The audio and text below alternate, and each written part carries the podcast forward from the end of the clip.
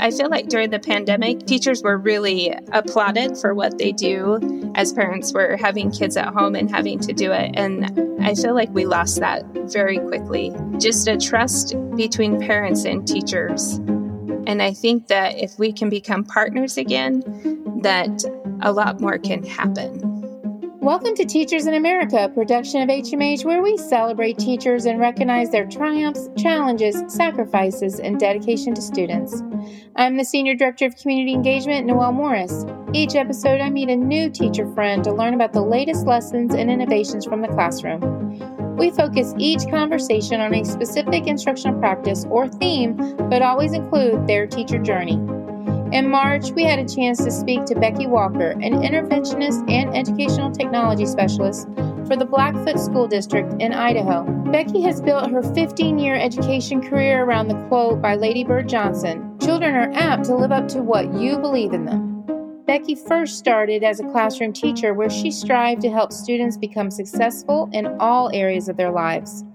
Now, as an interventionist, she runs online educational programs for her district and works alongside teachers to provide differentiated instruction to a diverse community of learners, including multilingual learners and students from Shoshone-Bannock tribes.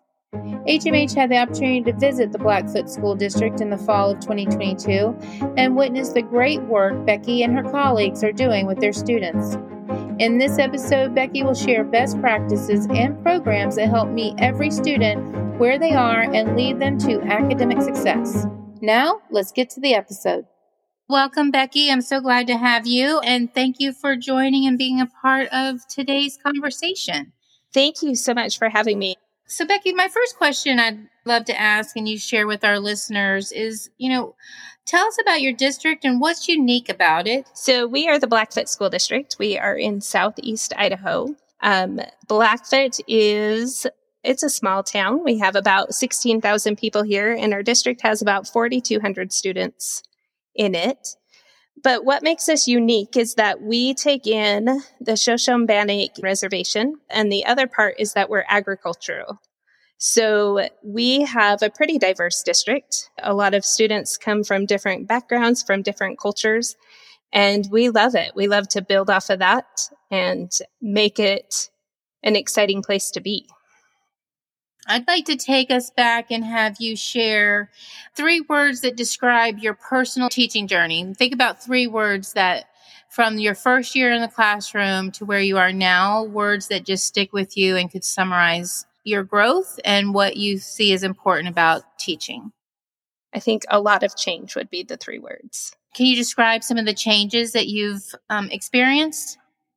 Yes. So I think it was definitely a mind shift of thinking that I had to do all of the teaching and the students would just learn, to switching over to letting the students do the teaching through conversations, through discussions, letting them actually lead the class in almost everything.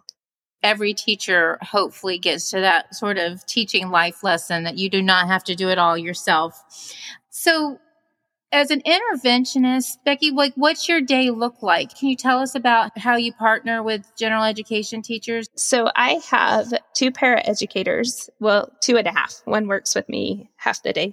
And we go off of our state scoring, and we group students based off of their monthly progress monitoring scores.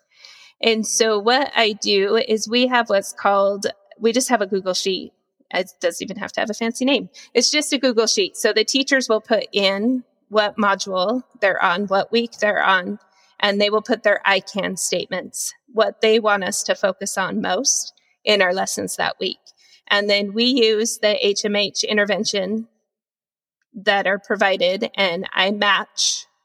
So if they're on module eight, week three, then I go to that in the table of contents, and it tells me what sessions to pull. And I pull those sessions. And the nicest thing about those is that they're scripted.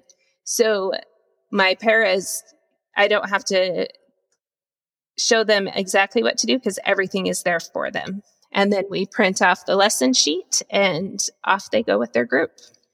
That's awesome. So you're using the foundational skills and word study studio as like lesson aligned interventions each week? Yep, we are.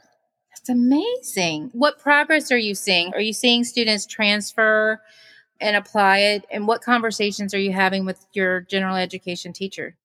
Yes, we are seeing it. And the thing that's most exciting, one of the areas that our students are falling lowest in at this point in time is spelling.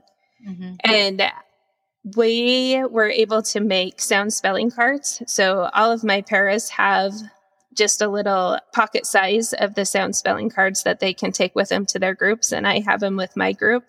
And all of our classes, kindergarten through fifth grade, have the sound spelling cards up on their wall.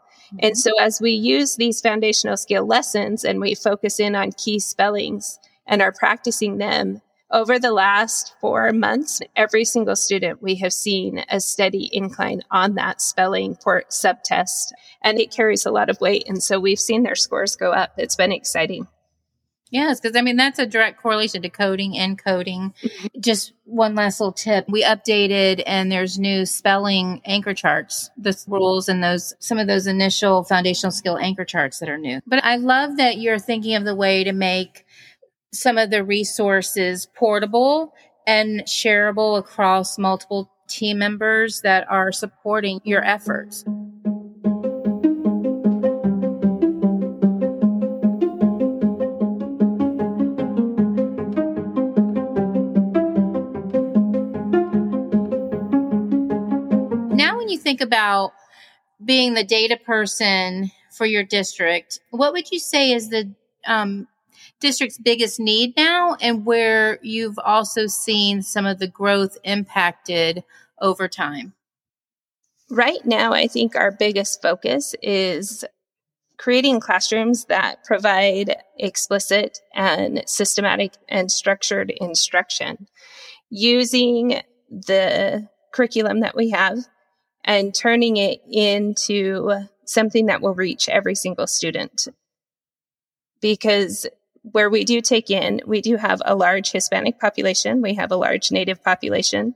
So language is something that we really have to focus on with our students. And we can do that through explicit instruction. I was listening to your conversation about differentiation, and I'd love for us to take a listen to it and then unpack that and talk about specifically what you see and how, as a district and as an interventionist, you're approaching differentiation to meet the needs of individual students.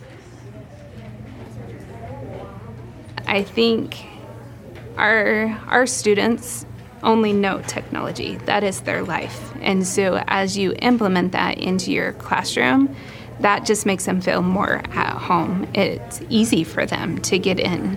It allows teachers the opportunity to differentiate, and students, it used to be you would sit at a reading group and you knew that if you were a Denver Bronco, you were in the low reading group.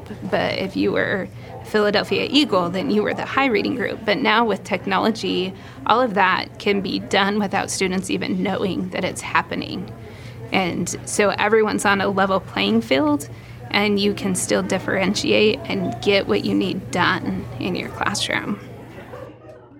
So, Becky, can we talk about that? Because I think that's one of the just true truest of all reasons in that technology is to get to that personalized level without over-identifying needs that are going to continue to put students in that failure cycle and at risk because they're avoiding embarrassment. So I'd love to unpack that and how you're using technology to provide that equity, but meet students where they are. So because of digital access to all of their curriculum, it makes it super easy because I can have access to kindergarten curriculum all the way up to sixth grade curriculum. So when my students are reading on a second grade level, instead of giving them a fourth grade passage that is a frustration level, I can give them a story from the second grade curriculum that they can read, and they can read well, and they can understand. And the student next to them might be one of my advanced students, so I can reach up and I can assign them a story from the sixth grade curriculum. So it's meeting their need and giving them a more in-depth story with harder words, harder vocabulary that they have to work with.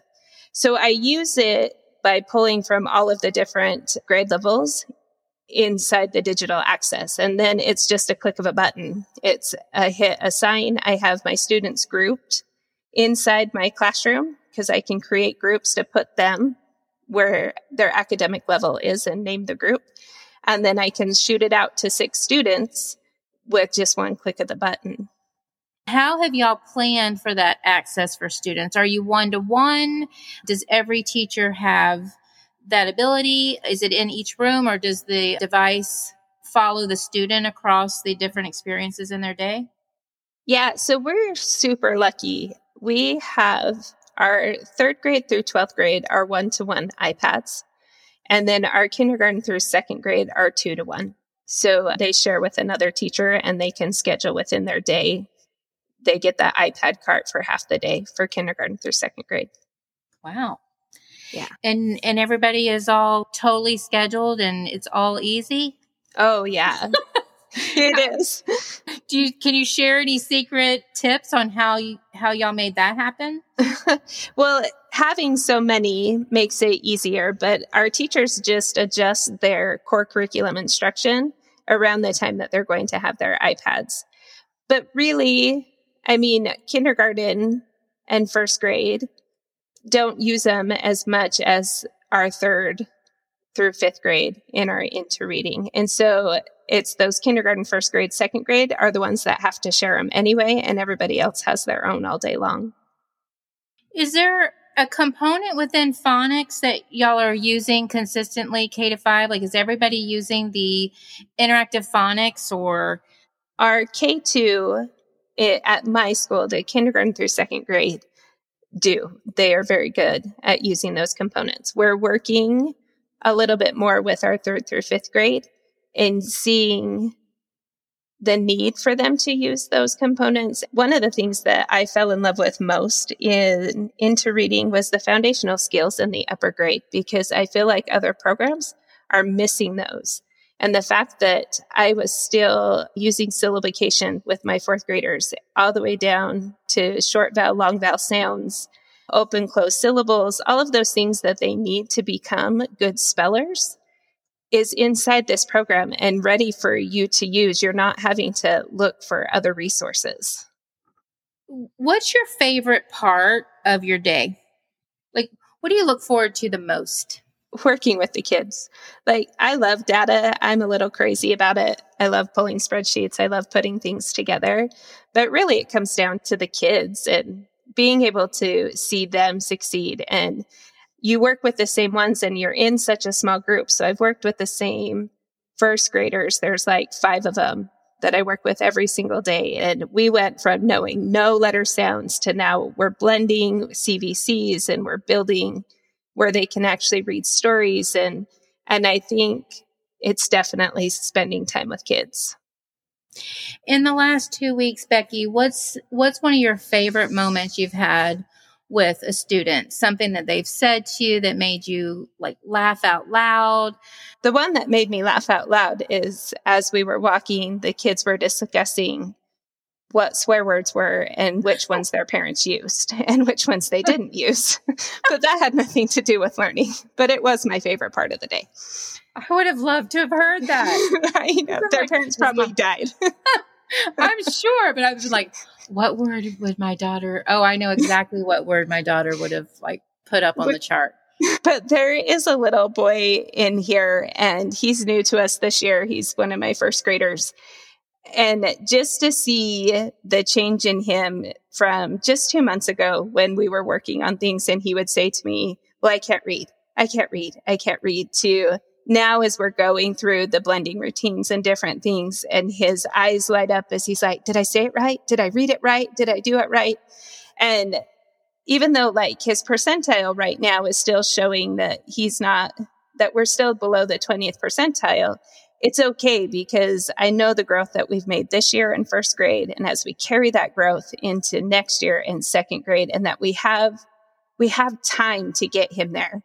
And now that he has the confidence, I think we can get him there quicker. The amount of skills that have to be learned to even hit that twentieth percentile is just enormous.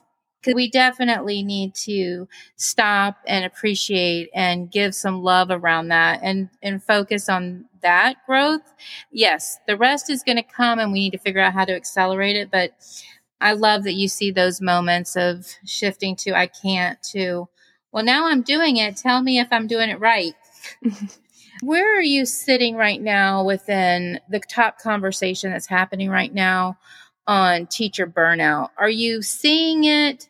Is it something that's not impacting your district? And, you know, I'd just be curious if you're willing to share. Have you ever had a moment where you're just like, should I do something else? Oh, yeah. I think t- teacher burnout is huge. I was just talking with a friend last night about this, but... And I had to remind her as we were sitting there talking that you have to remember it's the beginning of March. We're still in twenty degree temperature. The kids haven't been outside running, playing. Like there's so much that builds into it as we hit spring. And you have to remember that next fall you'll feel that fire inside of you again and you'll want to be back here again. But we definitely have been impacted trying to find teachers, especially special education teachers. I think that the burnout rate for them is so much higher. The pressure of paperwork and the pressure of student success and student gains and everything that they have, it's hard. And it's hard to find qualified teachers to fill the positions of those who are leaving. I've applaud everything that goes on, and I appreciate sharing. And it is so important. So what is something that your district or within your school building you feel is being done to ensure that the teachers feel valued and seen and know that the work that they're doing matters? Uh, the principal that I work for is really good about celebrating the successes. From the top, our superintendent is so good at sending emails out, thanking teachers for what they're doing, reminding them that there's great things happening in the Blackfoot School District, sending out specific data details or things that he's seeing. And then the principal follows it up on a smaller scale. And then that helps us in P L Cs to do it on an even smaller scale of really celebrating the successes that we have with individual students. And that's the reason why we're here. Hey teacher friends, if you're an H M H user, did you know you have access to Teacher's Corner on Ed? Included with every H M H program, Teacher's Corner is a community of teachers, learning experts, and coaches gathered in one place to support you with a new kind of professional learning. Bite-sized, teacher-selected, and teacher-driven. With on-demand sessions, lesson demonstrations, program support, and practical resources, Teachers Corner lets you choose how you interact with our content. I like to think about it as inspiration on demand. As I had heard my team, other people shared, like, Noelle, you should hear what they're saying in Blackfoot about Teachers Corner and the community. How have you been using Teachers Corner on Ed and the side where we've extended that community outside the platform into a Facebook group? What's the importance of having just in time bite-sized resources for your own professional learning? And then where do you see the value of that collective efficacy happening within a community of teachers who don't know each other, but they're all here for a common purpose?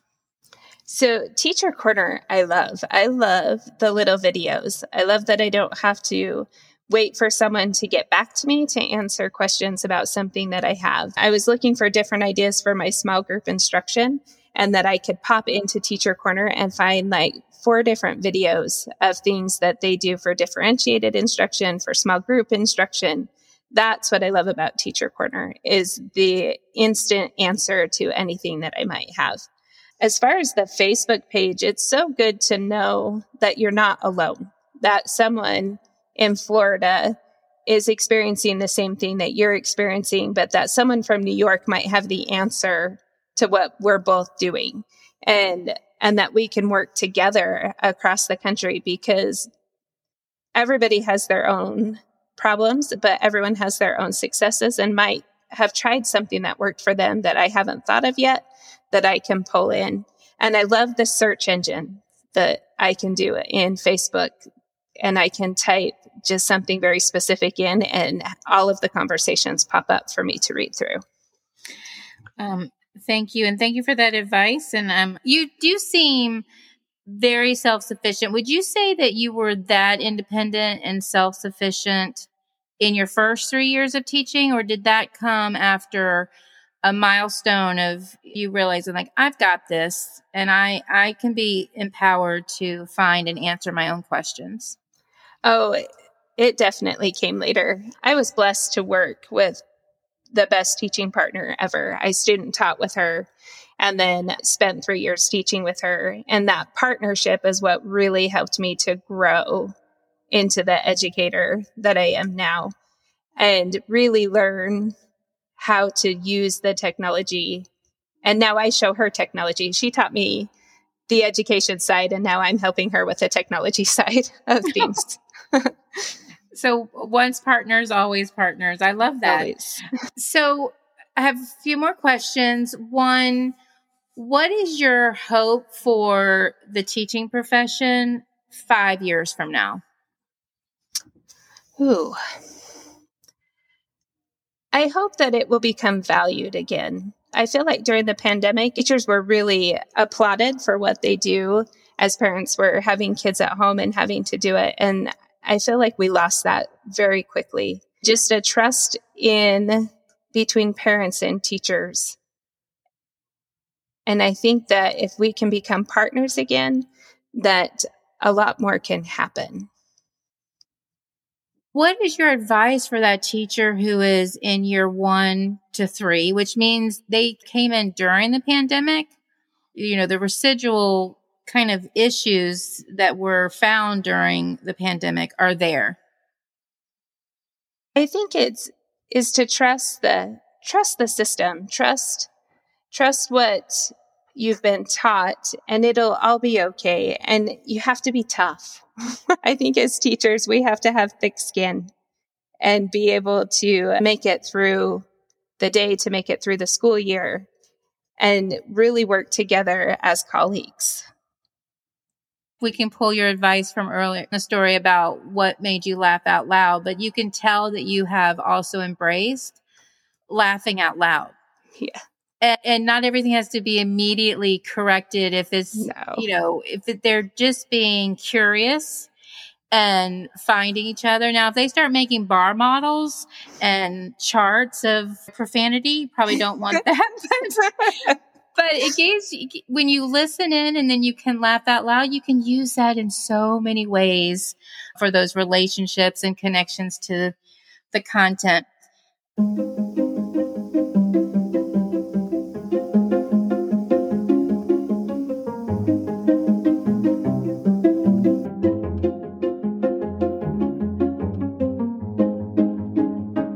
Becky, I ask everybody, and I just have really been loving this conversation, and our listeners have as well, because you're, you're just, your temperament and your voice are so calming.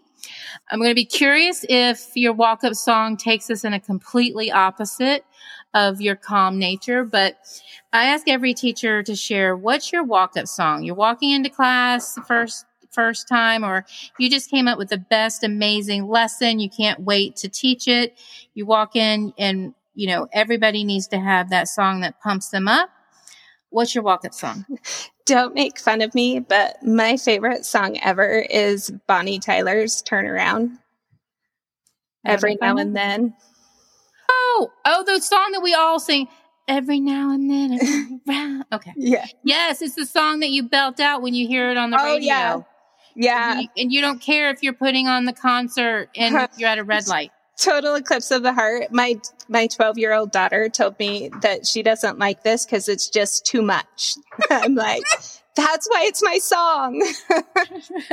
Oh, so now, like, towards the end of the conversation, we're hearing that you're extra and you're too much. Yes, I'm too much. But I do love Mom to Mom that you get that as well. Yes. Special place for them. And um, Becky, you are special for your students. And I am so glad that I had an opportunity to have this conversation. And now I know why Christine and Tim came back filled with such joy after talking with you and other teachers in Blackfoot School District. You guys are too kind. Thank you so much for letting me come on. If you or someone you know would like to be a guest on the Teachers in America podcast, please email us at shaped at h m h c o dot com. Be the first to hear new episodes of Teachers in America by subscribing on Apple Podcasts, Spotify, or wherever you listen to podcasts. If you enjoyed today's show, please rate, review, and share it with your network. You can find the transcript of this episode on our Shaped blog by visiting h m h c o dot com forward slash shaped. The link is in the show notes. The Teachers in America podcast is a production of H M H. Executive producers are Christine Condon and Tim Lee. Editorial direction is by Christine Condon. It is creatively directed and audio engineered by Tim Lee. Our producer and editor is Jennifer Carujo. Production designers are Mia Fry and Thomas Velasquez. Shape blog post editors for the podcast are Christine Condon, Jennifer Carujo, and Alicia Ivory. Thanks again for listening.